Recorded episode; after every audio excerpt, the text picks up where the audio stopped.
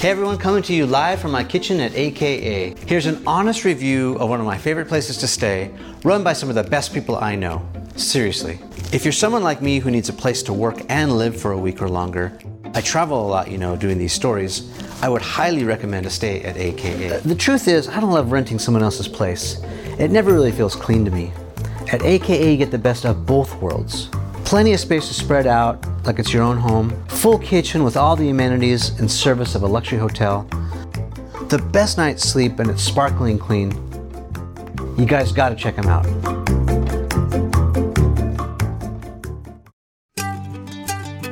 Hi, I'm Hannah Skvarla, and I co founded The Little Market with Lauren Conrad, and you're watching Behind the Brand with Brian Elliott.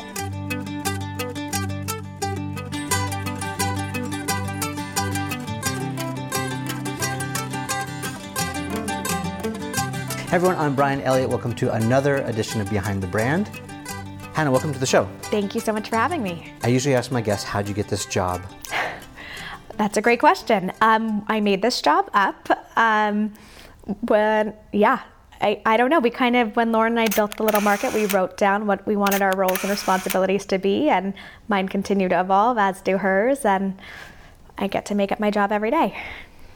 I like to tell origin stories, so let's go back in the chronology as far back as you want to go. Okay. Um, and kind of tell me, what did you want to be when you grew up? Like, did you, what did you aspire to be when you were a kid? I either wanted to be a vet and help animals, or later on, I then wanted to be in the fashion space. Um, so I went to FIDM, the Fashion Institute of Design and Merchandising in uh, Orange County, California, where I'm from, as are you. Um, and that's where Lauren and I met. Um, and shortly after, we started traveling. Okay, so you guys do have a history. We do. I gotcha. And so the vet part, we sort of share a love of animals as well. I'm, um, I have dogs. Same. And uh, so, what do you think it was about wanting to be a vet? Did you want to rescue animals or save animals? Or? Uh, yeah, I always wanted to rescue animals. Um, we have a couple rescue pets now. Um, I just always connected with animals and felt like they needed a voice. They needed someone to speak up for them. Yeah. And what, kind of family do you come from? Are your parents pretty traditional? What do they do?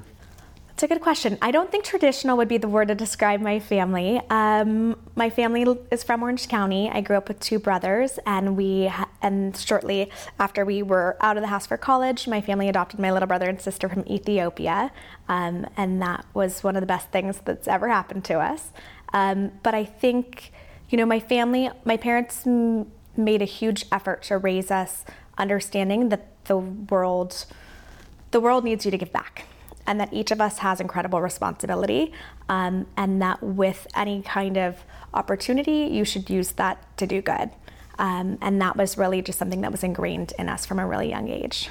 Yeah, I mean, walking the talk. I mean, uh, ad- adopting one, let alone two children, is not a small deal. Uh, what did what did your parents do? Did they both work? Yeah, so my dad's um, a workaholic. He's still working all the time. Yeah. And then my mom had jobs with nonprofits. So growing up, she actually used to write grants for the Boys and Girls Club in Santa Ana. And, and what was the reaction when you said, I want to go to the Fashion Institute, I want to, you know, be this creative type? Well, so that's not really how that happened. Um, my parents were very academic. So starting in like sixth grade, we were doing practice SATs um, taking them, doing, you know, the whole workbook front to back. And I really, you know, when I was in ninth grade, I had my big rebellion and I was like, I'm not going to take the SATs. So it turns out fashion school lets you in without them. so it wasn't actually my love of fashion that took me to fashion school. It was just I didn't have another option for college. That was your rebellion then? That was my rebellion. Okay, awesome. I'm beginning to see a little bit of the psychology. Yes. Um, Okay, and then what, what ended up happening? You kind of fell in love with it? I knew I always loved shopping, as so many of us do. Um, I can't draw at all, um, but Lauren can. Lauren's actually an incredible artist. She has a ton of different skills. Um, and we, you know, we met. We had both been from Orange County. I had had the opportunity to travel a lot growing up because part of my parents wanting us to see the world and see this kind of responsibility to do good was to actually see things on the ground instead of just hearing stories be able to connect with people understand how lucky we were to have our lives um, and that we should figure out ways you know to do good for others Um, so I had gotten to travel a lot. Lauren, because of her success, had written a bunch of New York Times bestselling novels. So she had traveled a lot in the US, but not so much internationally. Um, so I told her, okay, when her book tour slowed down, I'd plan a trip for her to go visit nonprofits on the ground in Africa because she had never been. Um, and we, I mean, before that, we had already traveled together um, on surf trips and that kind of thing, and always enjoyed finding local marketplaces and shopping and discovering new treasures, bringing them back to our friends, meeting the you know amazing artisans who made these things, and hearing the stories of the items and the artisans' lives. Um, but so specifically on this trip to Africa, we went to visit nonprofits that were working to help women and girls. And um, we were trying to figure out, you know, was there a specific campaign Lauren could support? Um, you know, how could we do kind of the most good? And give me an idea, like what year this was for context. It was probably 2009-ish. Okay. Um, and so probably around, it was around 2010-ish that we started taking these trips. Okay. Yeah, I'm just trying to get some context because um, sometimes the timing matters, you know? Yeah, of course. Um, we were sort of talking off camera um, and maybe thinking about where we were in 2008, 2009, 2010. The economy was in a totally different place.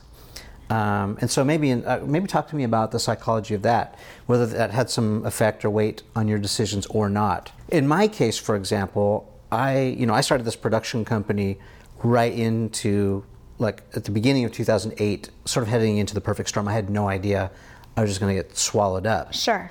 Becoming small, nimble, you know, uh, doing my own thing, ended up being the best thing I could have ever done because when all the big budgets were getting cut and all the people with big jobs were getting fired, I was nimble. I was hungry. I was scrappy, resourceful. I was willing to do anything. You want a video? You got it. What is it about? I don't even care. Let's do it. Um, so, what was your what was your state of mind during those times? Our traveling really started closer to 2012, so it wasn't. I mean, the mindset was kind of different then. Um, at that point, though, we were really first i mean the first trips were just for fun. And then when we went to africa it was we were already committed to finding a way to use her platform to give back. So you guys were very close. Were you college roommates or i mean? No so we so we met at um, we met at FIDM yeah. and then we hit it off there. Okay. and then we ended up reconnecting later. Um, we did like a really fun trip to bali. Okay. um, we traveled to el salvador um, and we were great travel buddies. She's a lot of fun, yeah. and we have a good time together. So you're like, let's do something together. Let's do something. And she was already starting a lot of stuff. Yeah. Okay. So if, so she already had her Kohl's line. She was working on a lot of different other things. She keeps herself really busy um, and always has a lot of different creative outlets for all of her different skills. Yeah. So she had some momentum. Yes. And you know she had a bit of a track record. Well, and she also knew how to run a business. She had already been in businesses before. She had already done clothing lines before, things I had never done. Yeah. Um, and I because I had kind of in my background had the opportunity to see so much nonprofit work, and at that time I was actually interning at a nonprofit called Human Rights Watch, which is one of the premier organizations that does human rights work. Um, they operate in 90 different countries, investigating and exposing human rights abuses. Yeah. But through them, I kind of got what I felt like was a boot camp and how to run the most honorable nonprofit possible. Yeah, and then you had the roots from your mom. And then I had roots from my mom on yeah. so had, all of that. You had all the makings. And I, am always curious about the, the ramp up, right? Like, yeah. how did these things happen? happen? Well, so I was aware of a few, because of, of places my mom had shot from, of a couple other online stores that were also nonprofits. And I thought, this is so cool. Of course, that's where my mom wanted to shop. That's where all her gifts came from. Well, and by that time, Warby Parker was a thing. Yeah, I'm, like trying to remember. Of course, we launched all. Of, it was like all of that was around the same time. Yeah. Um, Tom's. Yep, of course, Tom's. Cause, and it was beginning to kind of get. I don't want to say buzzy, but it was you know becoming a. People were understanding that they could make an impact with their purchase. Responsibility was becoming a thing. Absolutely. Yeah. Yeah. So um, I had seen some of these other online stores that had been around since some of them even since the 70s. And I thought, okay, well, what if we took Lauren's incredible design skill and insight on market trends and all of that, and we're able to actually give these artisans design feedback. Right. Because we're looking to help women in remote villages who have been making something for tradition, you know, from passing on a tradition from generation to generation, but they just don't have a way to get it to a bigger marketplace. Yeah. And through Lauren's platform platform, we could create an online marketplace where hopefully that would work. That was the idea. Yeah. Um, but no one's ever shared with these women before, okay, here's the colors of the year. Or for a pillowcase, it needs to be this size to fit on a standard pillow in the US or standard bed in the US. You know, there's so many things like that that if you don't have internet access, they're never gonna you're never going to know about it and it's yeah. never going to affect the way you It's not common knowledge. Correct. Yeah. Um, so our goal was share this with these women in rural villages so that they can keep doing something like making a basket from the comfort of their home while taking care of their kids, while preserving this incredible cultural tradition um, and bringing an income that they wouldn't otherwise have. Um, and that was the basic idea it started on. And when we shared that with people, people thought we were crazy. Mm-hmm. And they said, Do you know how to do shipping and customs? They said, No, I don't, so but I'll figure it out. logistical nightmare. Everything. Um, do you know how to speak all these different languages? No, I don't, but I'll find somebody who does. Um, I mean, every kind of step of the way. Do you know how to run an online store? Nope, but I'll teach myself.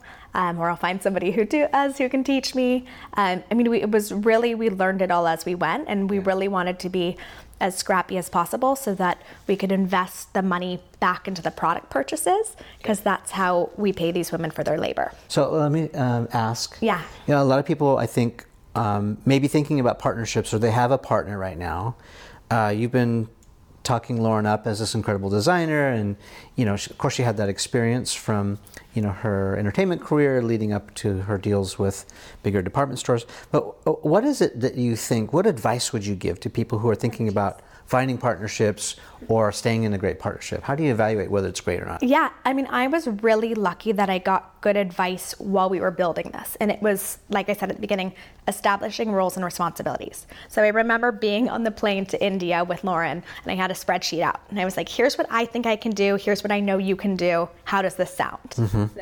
Strengths and weaknesses. Yeah. Yeah. It was Plus, it was that, column. but it was also I had a lot more time than she did. So I was, you know, so understanding that, that I would be doing this, you know, whatever it is, 40 to sometimes 80 hours a week. Yeah. She doesn't have that to give. Yeah, but, but you're leveraging fine. the cachet of her we'll, celebrity we'll popularity, out, her reach. I mean, and her honestly, her incredible talents. You know, it's it's she has built a brand based on this aesthetic um, that is very much reflected in our products and our website.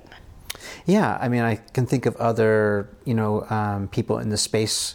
Someone like Kathy Ireland comes mm-hmm. to mind. You know, who can really, you know, walk the walk the talk. Yeah. Um, so what, the, what what went wrong with the partnership? Let's talk about that. What or, you know, and I ask that in the context of um, sometimes we don't like to talk about the F word, which is failure, or sometimes even the other, other F word, fear.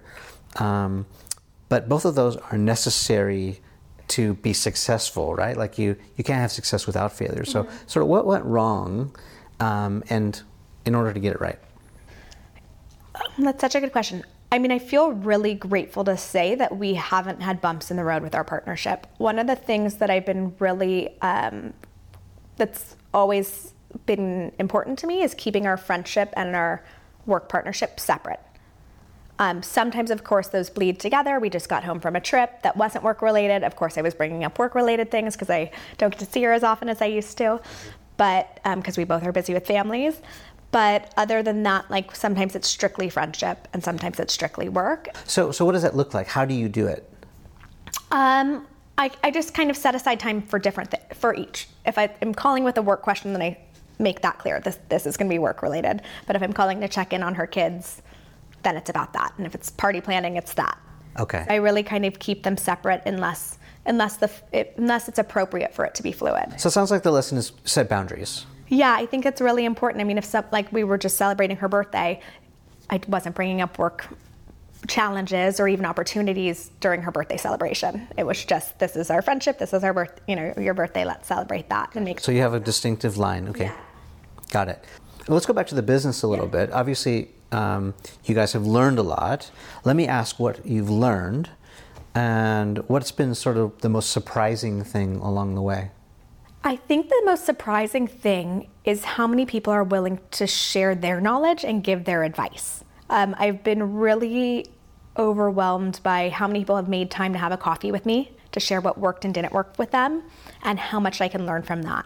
Um, everything from people sharing their actual organizational charts to job descriptions for various positions to um, different companies they're using to run their website or their AdWords. Yeah. So let's unpack that a little bit. So, did you seek those people out and you said, Yeah. "Can I pick your brain, or can you please help me, or whatever it Yeah, was"? I did. I, I would meet someone and then um, I love meeting new people. I love connecting with people. I love learning about people. And so I would always, when it was appropriate, say, you know, can I take you to coffee? You know, and most people d- would love to give you, you know, 10 minutes to an hour if they can make the time to do it. I now now that I'm busier, I understand that that's actually a bigger ask because nobody actually has 10 minutes or an hour in their week because the weeks get so packed, but Yeah. Uh, let me dig a little deeper then uh, down that one because uh, it can be challenging, right? Um, I mean, listen. One of, one of my mentors now, we had a like. I asked. She, I loved her brand. Um, I met her, and it was like a you know, it was like me seeing the biggest celebrity ever. And I said, "Can I please take you to coffee?" She said yes. We set a date. I got there, and she didn't show up. And I had her phone number, and I called her, and I was like, "I think you're supposed to meet me here, but no pressure." Um, she was mortified. Um, she felt so bad that there was a mix-up. Um, she then made it up to me more than tenfold. I was gonna say perfect. Now you have the guilt trip. No, she. I mean, she was just an incredible person, and she her business has been around for 15 years, and she has constantly been there for me to share wisdom, whether it's everything about opening up a, your first brick and mortar store, to hiring, to managing, um, to marketing. It's it's a really incredible. Um, How did you meet this person? I met her at an event. Okay. Yeah. How did you? Okay, so assuming that you don't want to divulge who it is. Oh, it's yeah. Her name's Chelsea Shukov. She started Sugar Paper. Okay. One of the co-founders. So you wanted to approach Chelsea. You see her at an event, and you probably are thinking, like all of us do, I have no business talking to this person. They're out of my league, or you know, uh, how do you, what advice? How do you get past that? Well, I mean, you can get past it by just blowing through a stop sign and just going, right? Um, but it doesn't always work out. Well, I think for me, I feel like it's really hard to get to the place where you're actually in the room with the people you want to meet. So once that happens, you know, you want to get invited to the places where you could actually meet these people. Okay. So once you happen to be in a space where you have the opportunity to talk to someone you've admired for so long, um, I feel like it's your one shot. And as long as you're polite um, and respectful um, and have appropriate boundaries, I think most people um, really appreciate, they know how hard it was for them to start their business, and they're often really excited to be able to share some of that wisdom with somebody else. Yeah. Has it ever had the opposite effect, where you've you know you've gone in, and I mean, I'm sh- I, rejected. nothing's coming to mind. I think most people are really nice to your face, but maybe you'll never see you. yes, oh, that's true. I am very fortunate. Yeah, nobody's been rude about anything. Yeah, I mean, in my experience, no one's really been rude, but they've made it very clear that they're out of my league. I've had many unreturned emails, but I don't take that personally. Yeah, I mean, you can't, you can't. Um, I was just curious if you if you had any particular insight on, you know, the approach because um, Adam Grant, who's an author, um, I, I love his books. He's written, well, he actually gave this really popular TED talk called "Givers and Takers."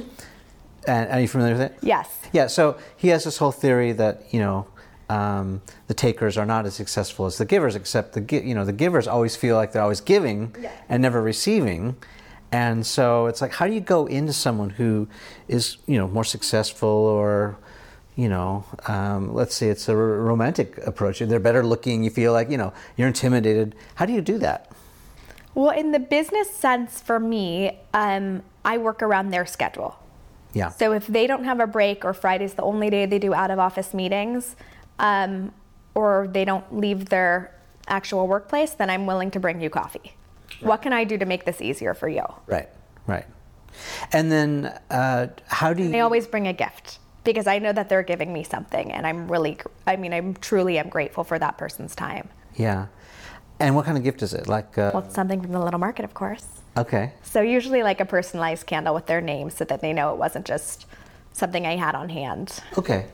I think that's super good advice. And, and maybe it's subtle what you're saying, so I just want to underscore it for maybe go people for who are watching is, um, you know, it's personalized. Mm-hmm. Um, you're thinking about their time, not your time. Um, you also understand that you may get no. Mm-hmm. um, and that maybe it's no for now. I've also driven across town for meetings where the meeting changed, you know, five weeks in a row. I show up for what I'm expecting to be an hour, and they say, just you know, we only have 20 minutes. I say, no problem. Thank you so much. Can I buy your coffee? Yeah, yeah. you know, it's, you really have to understand that people that are, or I had to understand that people that are that successful are incredibly busy, and it really is a gift. Like, time is our biggest gift. So Yeah, yeah. the fact that someone's giving you any of their time is a really big deal, and it's something to be honored and appreciated. Yeah, uh, we agree on that for sure. I think maybe um, I have a little bit more experience in the rejection Okay. department, and we can maybe that's a, a video for another time. I've I've flown to New York to meet someone, and they've canceled on me, um, and it was like, sorry. So you just eat it, and then you fly back home. uh, uh, you take a walk in Central Park, and you, Make the best of it. then you have some pizza, New York pizza, and then you fly back home. And then you hope you'll get that busy and that successful one day. Yeah. Uh, well, so let's stay on this thread a little bit, which is uh, you'll get to know me that I ask the questions very selfishly that I want to know so uh, I can get over these things myself. So um, sometimes, you know, uh, when you get rejected like that, your feelings get hurt. You said, you know, I don't take it personally when people don't answer my emails. It's probably one of my biggest pet peeves is the whole ghosting thing. I'll say this I didn't understand it at the beginning Yeah. because at the beginning I didn't have that many emails.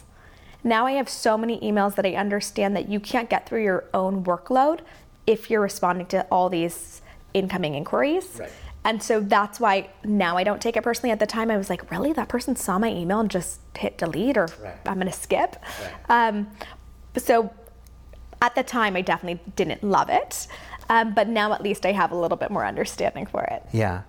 Uh, so let's get into the sort of personal vein. Uh, again, going back into my thought process, which is how do you, uh, if you take something like that personally, has there ever been a time where someone sort of wronged you or done, done you wrong? Um, do you hold grudges at all? Ha- have you struggled with that at all? I'm working to not hold grudges. Okay. Um, Tell me more. no, I, I mean, I think it's really hard when, I mean, I think it's what makes us human. When somebody wrongs you, it's it's hard to let go right away. Um, but I've definitely learned that holding on to anything like that doesn't serve you at all. Yeah. Um, and to just, it's better to just move on. But try to learn from whatever happened, however you can. Yeah. So did that um, experience happen during the time that you were building your business, or did it happen before? I mean, I feel like there's plenty of times before, during, after. Yeah. Do you give that person a second chance? The person. Do you remember the person who wronged you? Um, as far as second chances, it really just depends on what the instance is. I think there's, I mean, I definitely am like, fool me once, shame, on-" you know. So I don't, I try to really learn from any mistakes and then change my behavior or change how I'd handle a, situ- a future situation. Yeah. They burned you before, and now they're applying for CMO job at your company. It's probably not. It's never going to happen. Yeah. uh, okay. yeah, it reminds me, it reminds me of two things. Um, I learned so much f- uh, from talking with really experienced business people like you. Um, uh, it reminds me of what Rainn Wilson taught me. We are talking off camera about Rainn. Rainn's Dwight from The Office. And we talked about revenge and being vengeful and holding grudges. And he said, Remember, Brian, that holding a grudge is a lot like drinking poison and expecting the other person to die. Correct. I love that. So it's it's it's no. Doesn't serve you at all. Let's talk about brand. Okay. The show's called Behind the Brand. Uh, so, so we pull back the curtain. We we look at your brand. Um, in your definition, what what is a brand? It's an identity. Um, it's really everything for your business. It's how the world sees you. It's how you present yourself. Um, it's it's who you are. It's it's it's the products and ser- products or service you offer, but it's also how you do it. You know, um, are you a quality? You know, do you care about quality? Do you care about quantity? Um, it's really to me, it's everything that defines a company. Uh, so, how are you building your brand? It's a great question. Um, so for us, I mean, internally and as far as the team we build, we look because we're a nonprofit and our mission is to create job opportunities for people in communities that wouldn't otherwise have them. You know, we really look to serve the most vulnerable populations through income opportunities. Um, and so for us, as we build our team, it means identifying people who care about that mission. And can I then ask, why? So I mean, I'm playing devil's advocate a little bit. You know, like um, a phrase that someone said to me is, you know, we're not all altruistic. We're a little truistic. Mm. We're always a little bit in it for ourselves. So, so why, why is that your mission? Why is that important to you? Um, I think because I feel incredibly lucky for the life I have, and I feel, I feel like um, birth really is a lottery, um, and I could have been born anywhere, but I was born to a family who could take care of me, who could love me, and who could provide for me. Um, and not everybody's that lucky. And for me, it really was that simple. I mean, I, once I began traveling and seeing that there were these incredible families all over the world, but didn't have, you know, the parents didn't have money to send their kids to school. And if they did, it was just the son, not the daughter. Yeah. And they'd have to choose between school fees and buying vegetables. You know, I saw that there was so much struggle, um, but here in the US, people want to buy things. And so if we could solve some of that problem, and create, you know, bring more money to people where it would make a huge difference by simply having products that were handmade by them. That seemed like an incredible solution and a win-win. Yeah, it's such a good it's such a good mission. You know, um, the pushback companies like yours get, I would think, because I think it. I'm very skeptical. Is like, well, you know, that's just you know that's just all in, in your benefit, right? Um, I, I hear and I feel the authenticity, and I think the way that you're describing it is if if we don't do something. Look, you could look, you could always think that, and so that's why we are a 501c3 nonprofit. Yeah. So you can look, everything is transparent.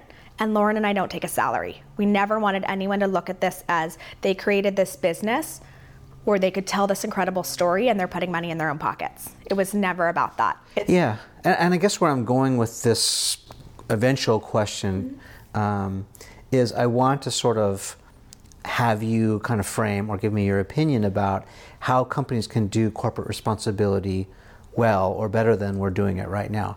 I feel I feel you. I feel the the you know the the empathy uh, as you tell me the story. I feel like Maybe you felt like you were being complicit uh, unless you took some sort of action to be the change that you wanted to see, or you know, you felt like um, your particular um, circumstances in life were more fortunate than others, and and so how could you not do something that's sort of that stance? But then there are companies that are doing it because it's buzzy Yes. And so let's talk about that for a second. So if you're a company, a brand that wants to start doing something, and it reminds me of, um, it reminds me of the Tom's shoe story, which is also very organic and authentic and completely legit. Um, and I love that story. How can companies like what? So what are we doing wrong in that space, and how can we do it better than people are doing it? Um, I think it looks different for each company because it goes back to brand. So, what's the right fit for your brand? So, obviously, the Warby Parker Tom's model, where it's one for one, that's very obvious and very on brand. Yeah. Um, I think every company is a little bit different, so it it can be what feels, you know, what's appropriate, and it can also have to do with the founder's passions. You know, if if someone really cares about education, then maybe they give a percentage of proceeds to support education. It can. Re- I think it has to be the right fit and it has to be authentic. Yeah. Um, and I think that it can't just be around a marketing push. It has to be something that you're authentically doing. Yeah, I'll give you an example, and I don't want to um, disparage this very large um, legacy chocolate brand, for example, but in their city where they lived, you know, the founder started a school mm-hmm. for uh, disadvantaged children, mm-hmm. Um, and now they give candy out, um, you know, to sort of help people. And I thought, they're giving candy to children. I, I know the intention is good, but like candy's not that great for kids. Even though it promotes your chocolate brand, it feels like you're seeding the market. like you're just sort of getting them addicted to, to your brand of of candy so that when they grow up they're going to have that brand. You know, so I, I, I kind of called BS on them. Mm-hmm. Um, and they said, no, no, no, you know, we're, we're trying to do great. We so we have this school over here and the money goes from here over here. And, and I just had a, I, I just sent up the, uh, the, the red flags for me. Yeah, I mean, I, I would say that goes back to building the right team. I think you have to be able to have people on your team who will let you know if sounds like a bad decision and aren't afraid to argue with you and aren't afraid to say that doesn't seem right or doesn't sit right or I don't think the public appearance of that is going to be good. Yeah. And I think that really does all go back to having the right brand. Because when you do something like that and it doesn't sit right for people, that's a lot worse than having done it at all. Yeah. Uh, So, in my opinion, and I've read a lot of books on this, but you know, the way I understand brand is, I think the easiest way to say it is your brand is your reputation, and it lives in other people, not in you. So, as much as we want to, you know, build our brand, grow our brand, promote our brand, um, if you have a hundred customers, you have a hundred different brand. Um, uh, yeah, uh, opinions. If you have a million customers, you have a million different opinions, and they're constantly changing. Um, some brands screw up their brand by making, you know, lousy Super Bowl commercials or trying to do uh, the right thing the wrong way. You can think of lots of examples where, um, like a big apparel company tried to capitalize on a natural disaster, and um, and it backfired. So, um, what are some more ways um, that people can continue to sort of manage that brand? And tell us, because you know you're at the top, you're at the helm. How are you? Um, how are you thinking about the future and evolving that brand and making sure that people have the sort of experiences that you are hoping that they'll have? Um, that's a really good question. I mean, for us, we now have two retail stores. Yeah. So when we're hiring for those teams, we actually call our retail teams ambassadors. Yeah. You know, tho- those those women and men that work there are often going to be the only person customers are going to meet that represent the little market. Um, and that actually goes for our customer service team as well. It's any any interaction and actually social media too. You know, uh, when you're commenting on behalf of the little market for social media, you're representing the brand. You're you're now having a conversation with the customer Yeah. on the brand's behalf, and so it's always doing that um, in a way that is reflects the brand. So are those people well paid? Uh, like you know, in terms of like the scale, or, or is it pretty average? Um, for our retail team, we are above average. Okay, because the fear always is, you know, those people are on the front line, right? It's like um, this reference, you know, you have like the the the bottle washer, the dishwasher, the the cook, and then you have the chef, and you know the dishwashers are the dis, you know most disrespected, Eh, but they're you know people that are on the front lines are the people that touch and interact with your brand. So. How are you? How, what kind of training do you do, and how do you? That's a good question. Um, so we have we have a lot of training, especially because all of our items are handmade. Yeah. So there's the product side training and product knowledge and who made it and where's it from and care instructions and all of that. Yep. Um, to then kind of the brand training, who we are. You know, a lot of people love to come into the store and say, you're a store but a nonprofit. What does that mean? Usually there's like some kind of jokes too. Um, and so our our team has now really understands what that means, so they're prepared to answer those questions. Yeah. yeah. So uh, another question I was thinking about is why brick and mortar now from online? So because we're our items are handmade, there's so many variations and it's part of what makes the items so beautiful. So for example, if you order a set of glassware, each one's hand blown and then hand etched. So no two are alike. If you order a set of 8, you're going to have different size, different heights, different widths, slightly different flower designs. And So to be able to interact with the product is able to see it is huge. Um, it also, what we found is once people see the quality in person, then they feel comfortable to go online. okay. But especially with home decor and items in your home, you really want to see the color because no matter how well we color match for online, different computers have different colors. You really want to be able to get a sense of is this a color I like for my home? And and so what keeps you up at night now? That's a good question. Um, my team. It's that's usually the only thing that keeps me up, or that I kind of like have moments where I fall asleep thinking about them, or keep me stressed. What Um, I just, I always, I'm a people pleaser, so I want everybody to be happy. And when I can tell somebody is not, it's very uncomfortable for me. I was going to ask, how's that working for you? Not great. Or you mean the part that keeps me up at night? Or no, I mean worrying about other people because oh yeah, worrying about other people is never a good idea. yeah. So how are you managing that? Um, I try to. I mean, we have an incredible team. Um, I think it's just like anything. If there's one unhappy person, everybody can feel it. No, let's face it. I mean, um, you could have the most incredible team, and there are incompatible um, relationships or personalities, or you know, uh, life happens, and it's like, you know, this person could spend 100 hours at work and then they had a child and now they need to cut that in half. Sure. Stuff happens. But I'm just, you know, I'm thinking about other founders and CEOs Yeah. who are managing their business. Maybe you can impart some wisdom, like how you're dealing with it. Um, I mean, I guess I'm gonna go back to my email line and just say I tried. I tried to take none of it personally because I don't think you know it's not about me. Um, but I'm just trying to figure out ways to do other team building activities and keep things fun for the team, so that if there ever is, um, so that no one gets taken down by somebody else. Okay, so uh, are you, is it about um, the relationships or is it about the inequality? Like sometimes in, a, in an organization, it can be um, very hierarchical. Uh, Ours is not like that, and Okay. that's really intentional. We, I mean, if if we didn't have to have managers, I'd rather we didn't. Because there's a big luggage company that just had a big blow up with their founders um, and sort of the corporate, toxic corporate culture. Um, and it was a huge, huge, huge problem. They, you know, everyone probably knows exactly what I'm talking about. But like, I, and- again, I'm asking to, maybe Yeah. for offer some Well- possible so- solutions. No, I mean, as far as keeping the team happy for us, it's really about creating a work life balance. Yeah. It's really, we expect a 40 hour work week, nothing more. Um, we like a really beautiful, positive work environment. We, you know, kind of like demand kindness and respect um, so that everybody can have their best work day possible and be able to just focus on the. Is it um, pretty evenly split men to women, or is it all females? Or yeah. It's um, almost always about 95% women. Okay. Yeah, there's nothing wrong with that. Um, it's it's a for for women pro, women product by women, um, and yet that can be a very interesting dynamic too when you when you don't have balance, right? It's, it's so funny. I, I have men bring that up to me all the time. They're like, maybe some more guys. And I'm like, we really just don't get that many to apply. So if there's any guys watching, please send your resumes our way because we're happy to have you.